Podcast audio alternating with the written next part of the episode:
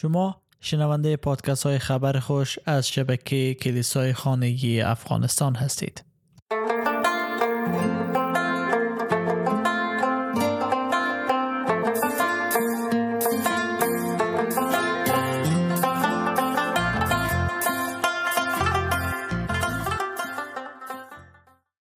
مسیحیت همواره مورد این حمله قرار گرفته که مسیحیان سه خدا را پرستش میکنند و به عیسی که هرگز خود فرزند خدا خطاب نکرده پسر خدا میگن.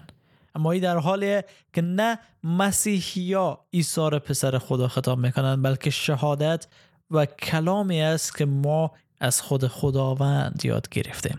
ما امروز در سلسله بررسی آیات کتاب مقدسی در مورد پیشگویی های عیسی مسیح میرسیم به ای که خداوند عیسی را پسر خود خطاب میکنه و ما میخواییم از مزامیر فصل دو آیه هفت بخوانیم. در اونجا گفته شده پادشاه میگوید من فرمان خدا را اعلام میکنم، او به من گفته است از امروز من پدر تو شدم و تو پسر من هستی.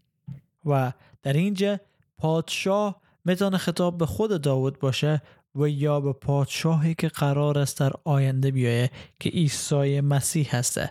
ولی زمانی که ما میرسه به متی فصل سه آیه شانزده و هفده در اونجا میخوانیم که چنین گفته شده: عیسی پس از تعمید فوراً از آب بیرون آمد، آنگاه آسمان گشوده شد و او روح خدا را دید که مانند کبوتری نازل شد و به سوی او می آید و صدایی از آسمان شنیده شد که می گفت این است پسر عزیز من که از او خوشنود هستم.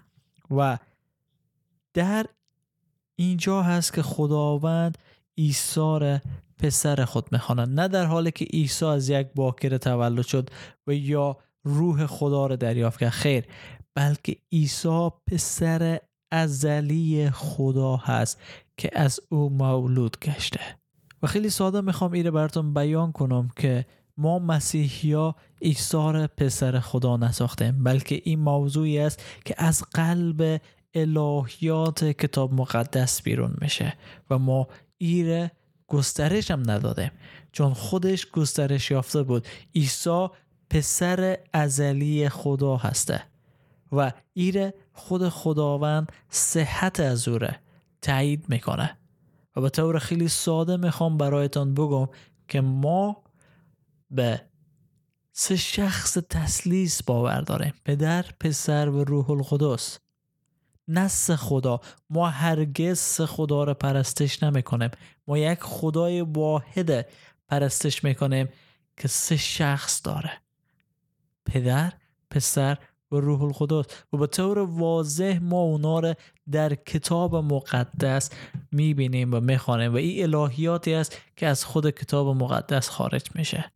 و ما نمیخوایم وارد بحث‌های بزرگ الهیاتی با شما بشیم، بلکه میخوام برایتون بگم که کتاب مقدس خودش چیزی برای ما تعلیم بده و ما ایمان داریم به بی‌عیب بودن کتاب مقدس، بی خطاب بودن کتاب مقدس، کامل بودن کتاب مقدس و کلام خدا بودن کتاب مقدس. چون تا به حال هر آن چیزی را که خواندیم، هر آن چیزی را که مقایسه کردیم، مطالعه کردیم، همه از هماهنگی کامل برخوردار است. و یک انسان حتما اشتباه میکرد، یک انسان حتما رد پایی از خود به جا میگذاشت که اگر میخواست کتاب مقدس دستکاری کنه، در حالی که هیچ اشتباهی در کتاب مقدس یافت نمیشه.